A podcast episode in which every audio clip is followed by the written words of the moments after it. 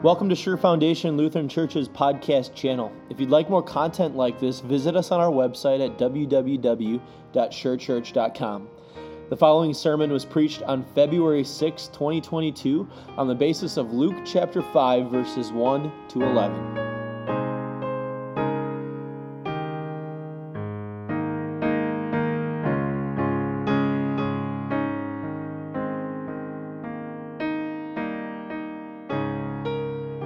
The, gospel for the day and also the basis for the sermon is from Luke chapter 5, verses 1 to 11. One day, as Jesus was standing by the lake of Gennesaret, the people were crowding around him and listening to the word of God. He saw at the water's edge two boats left there by the fishermen who were washing their nets. He got into one of the boats, the one belonging to Simon, and asked him to put out a little from shore. Then he sat and taught the people from the boat. When he had finished speaking, he said to Simon, Put out into the deep water and let down the nets for a catch. Simon answered, Master, we've worked hard all night and haven't caught anything. But because you say so, I will let down the nets. When they had done so, they caught such a large number of fish that their nets began to break. So they signaled their partners in the other boat to come and help them, and they came and filled both boats so full that they began to sink. When Simon Peter saw this, he fell at Jesus' knees and said, Go away from me, Lord, I am a sinful man. For he and all his companions were astonished at the catch of fish they had taken. And so were James and John, the sons of Zebedee, Simon's partners. Then Jesus said to Simon, Don't be afraid. From now on, you will fish for people. So they pulled their boats up on shore, left everything, and followed him. This is the gospel of the Lord. You may be seated.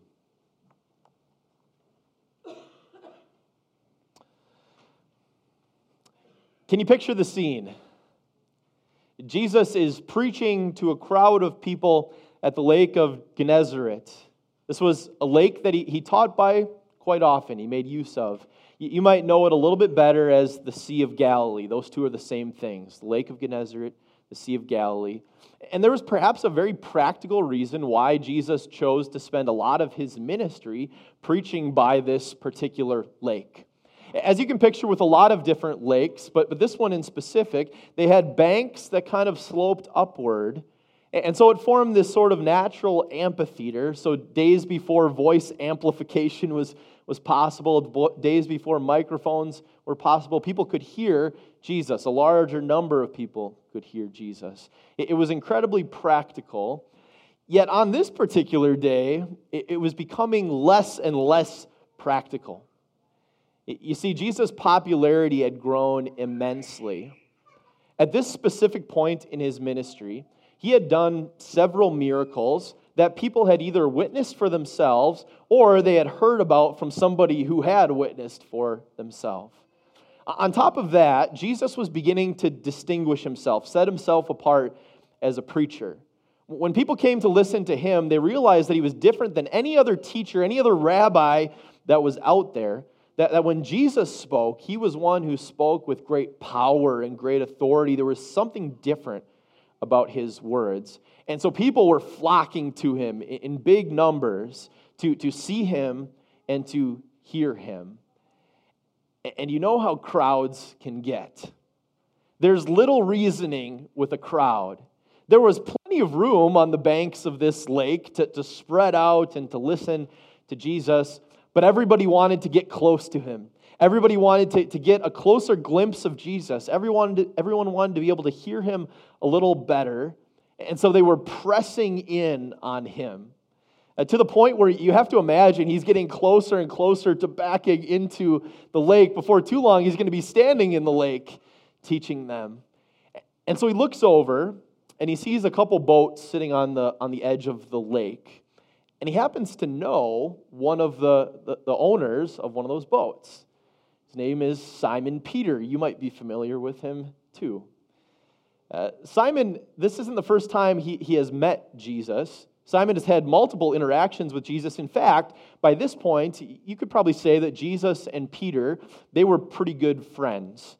They had gotten to know each other pretty well. He, He, first, Simon Peter first met Jesus when his brother Andrew introduced him to Jesus, and from there on, he got to know him better and better, and that relationship flourished. Peter was there at the, the wedding of Cana when Jesus performed his first miracle. He took those six big stone jars of water and he turned that water into wine. Peter witnessed that, he saw it. Peter saw Jesus heal a lot of people, including his very own mother in law in Capernaum, and, and that all happened not too long ago. So, so Peter, he knew what Jesus was capable of. He knew that Jesus was someone special, and so of course he's going to let Jesus use his boat, right? So Peter and, and Jesus, they get into the boat, and Jesus says, Put out a little bit from shore. And Jesus proceeds to teach the people from the boat. Now, if we pause there for a second and just, just picture that scene, we got to say, Jesus is passionate and creative about getting the word out there. He is so passionate that he's not going to let uh, uh, something as simple as running out of real estate on the shore to stop him from, from preaching the word. He's going to get into a boat and he's going to, to preach the word to the people from the boat. You, you kind of got to wonder what, what was that like? What was he preaching about that day? To, to witness the scene and to hear his words. This undoubtedly was kind of around the time where Jesus was going to be preaching the Sermon on the Mount, that's recorded in, in Matthew. So, was he, was he speaking words like that? Was he saying things like, like he said in the Beatitudes when he, when he says, Blessed are the poor in spirit, blessed are those who mourn, etc. Or as he went on with the Sermon on the Mount and he, he expounded on the law of the Lord and he said, uh, Even if you have hate in your heart, it, it's equal to murder. If you harbor lust in your heart, that you've already committed adultery with that, that person. We can only speculate as to what he actually taught. We, we can know probably for sure that he is, is teaching about the, the kingdom of God, but you can bet that he had a captive audience. They were all listening with bated breath. And Peter, sitting in the, in the boat, was soaking in what Jesus was, was speaking, because he was speaking with power and authority. But the sermon's over now. Jesus has said, Amen. He turns to Peter and he says, Turn that trolling motor on. Let's go out into the deep water and let, us do some fishing here, right? Well, well, here's what he actually said. He said, uh, Put out to the deep water and let down your nets for a catch. Pretty straightforward, right? There's not much questioning what's going on there, but you got to think about this from Peter's perspective for a second. Peter's been out fishing all night. In fact, when, when he says to Jesus later, he says, We've been working hard all night. They fished through the night, and so he's tired. It's probably nearing about noon now as, as Jesus is done preaching. And, and so Peter's probably thinking, Well, we just fished all night, and we got to do it again this coming night. So we only got a few hours here to get some rest in. Do I, do I even have time to do what Jesus is asking me to do? Add to it this how many of you like to be told what to do? How many of you like to be told what to do when it comes to your own profession or what, what you're good at? How many of you like to be told what to do at your profession or what you're good at from somebody who is not from that profession, doesn't know anything about that, that craft, does, isn't good at what you are good at? We don't like that, do we? Think about this scene here. Peter's a professional fisherman. He's been doing this for a while. This is how he makes his, his living. And now he's supposed to take advice from a carpenter? is a farmer going to take crop advice from a stockbroker? Is a doctor going to take surgery advice from a construction worker? No, that's ridiculous, right? Add to that the fact that, that they had fished all night and caught nothing, they had no luck. Uh, add to that the fact that they were supposed to go to deep water. That, that's not where you net fish. And, and add to that the fact that it is not the time of day that you typically catch fish. And Jesus' request to go to the deep water and fish seems all the more illogical. And Peter obviously had his own misgivings too. You can tell that in his response.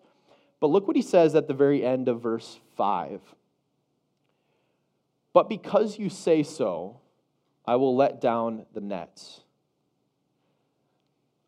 Aren't those words great? despite all of that, despite the fact that Peter's tired, despite the fact that he fished all night and caught nothing, despite the fact that this is not the right time of day to fish, despite the fact that this is not the right place to fish, Peter says, Because you said so, Master, we'll let down the nets. Even though this doesn't make any logical sense to me, because you say so. Those words are so admirable from Peter, aren't they? And yet, at the same time, if you're like me a little bit, those words are convicting because you could imagine an inner dialogue in, our, in your own heart, in, in my heart, that maybe sounds something like this Lord, I know you say that I'm forgiven, but I, I just don't feel forgiven. Lord, I know you tell me to go share your word with others, but I, I just don't really feel comfortable doing that. I, don't think that I can speak. I don't think that's me. Lord, I know you want me to spend time in your word, but I just, I just don't have any time. Lord, I know you desire my first fruits, but I'm barely getting by as it is. If we took Peter's words here, we'd say, Because you say so, Lord. Lord, even though I don't feel forgiven, because you say so, I'll trust that I am. Lord, even if I feel uncomfortable, even if I don't feel equipped to share your word, because you say so, I will.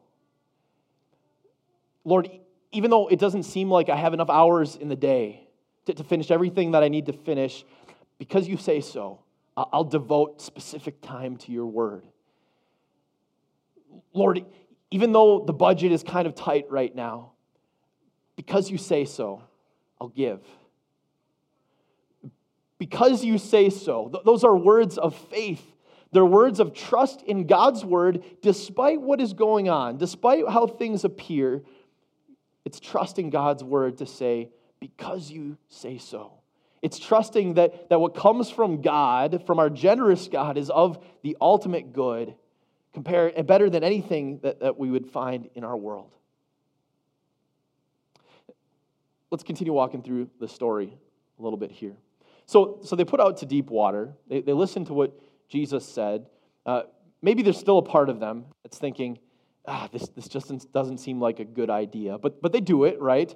Uh, Peter and then, and then his companions follow him. And, they let the nets down into the water, and they're still probably not expecting that much, but boom. Schools of fish swim into, the, into these nets. They're surprised, but that surprise quickly turns to panic, you got to imagine, frenzy, as they're, they're trying to get these fish from the nets into the, the boat.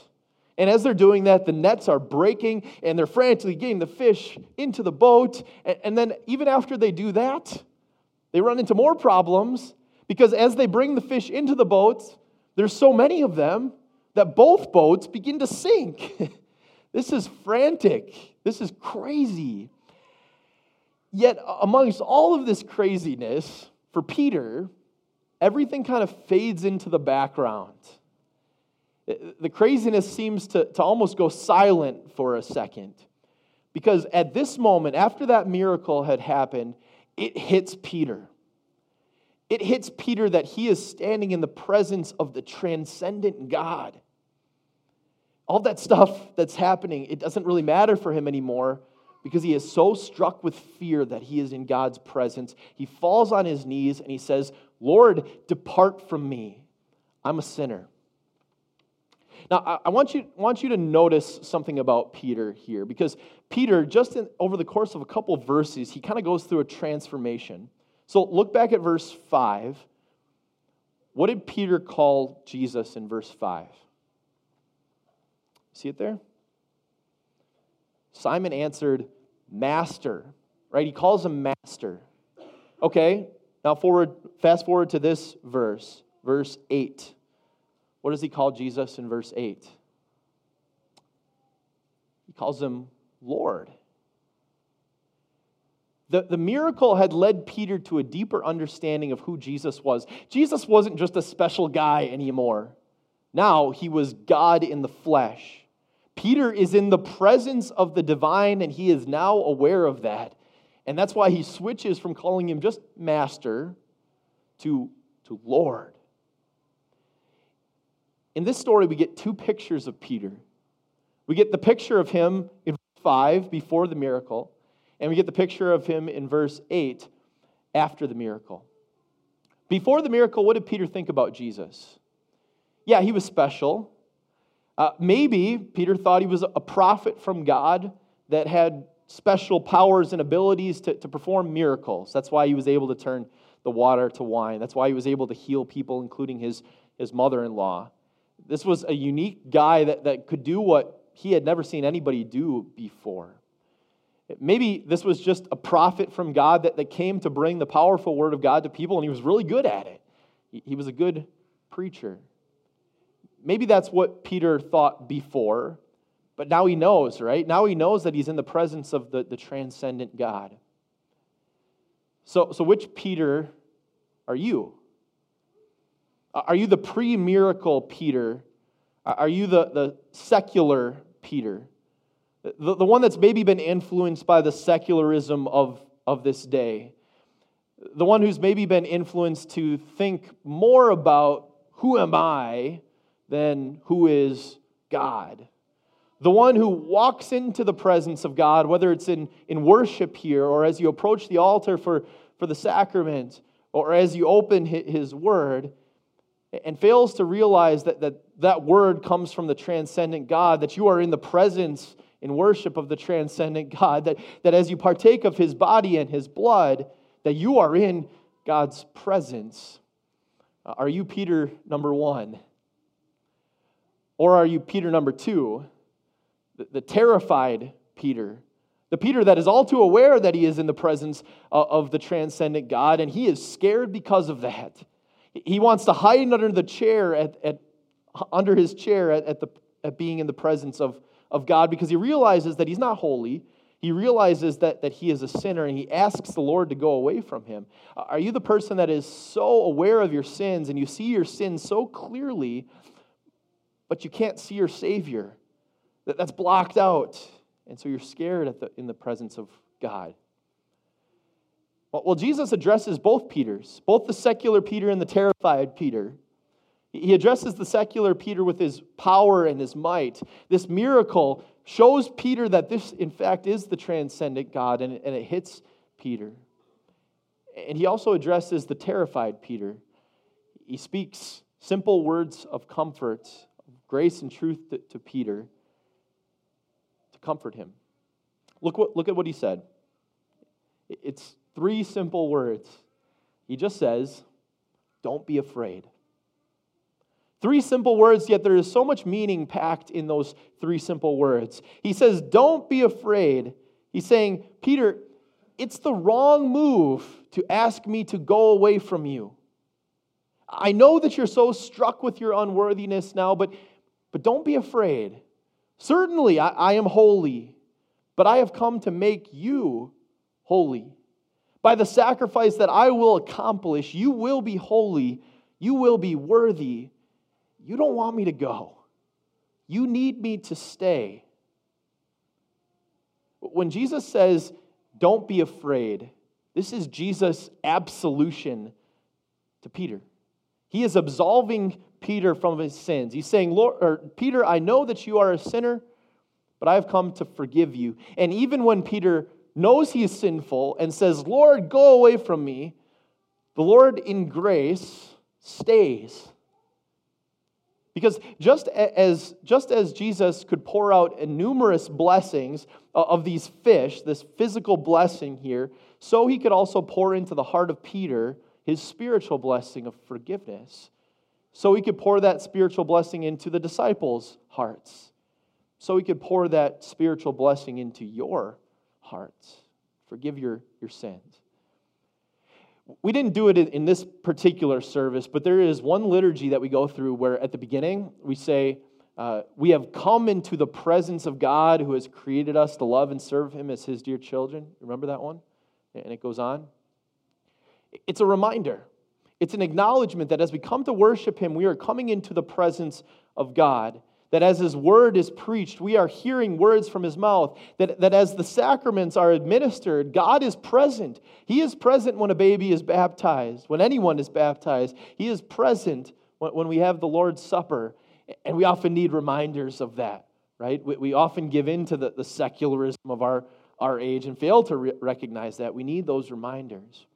But, but once we know that, once we know that we're in God's presence when we're taking Holy Communion, why don't we hide under a chair? Why aren't we terrified and trembling at being in the presence of God? Because, because we're not. We're not asking the Lord to go away from us, but instead, we're saying, Come, Lord Jesus. Come to us. Be with us. It's because the Word has transformed how you look at Jesus. The Word has taken a, heart that, that didn't even acknowledge the transcendent God and now acknowledges that. The Word has taken someone who is terrified to be in the presence of the transcendent God and has put him at ease because you've been forgiven.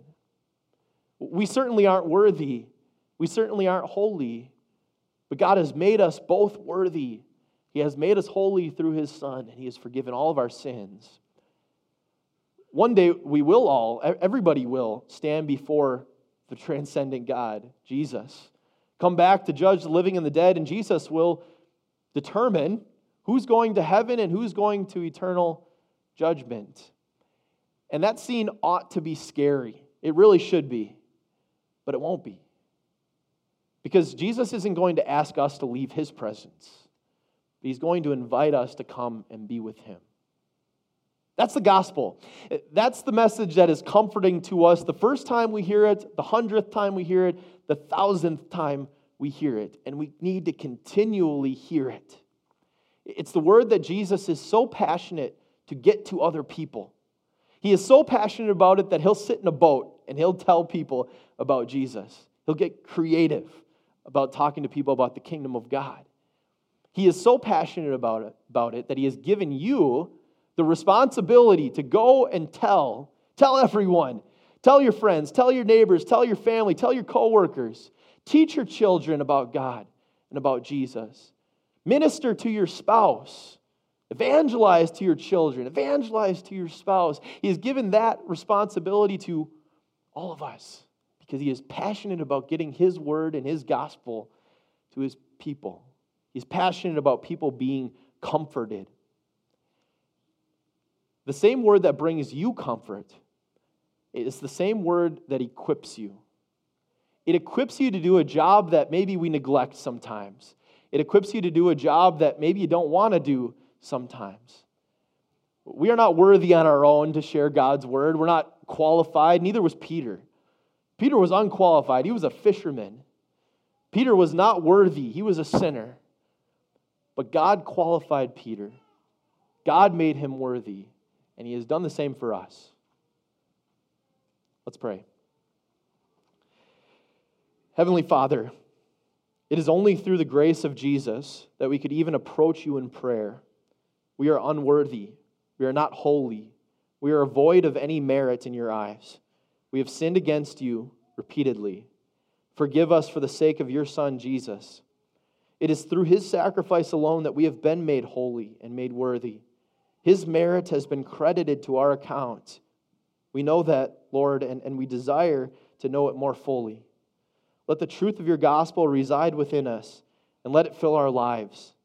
Equip us, Lord, that the truth that you, you comforted, the truth that comforted our hearts may comfort the hearts of those in our lives. Use us as your fishermen to bring souls to the knowledge of your Son and give us patience and perseverance in this endeavor. We ask this in the name of Jesus who saved us. Amen.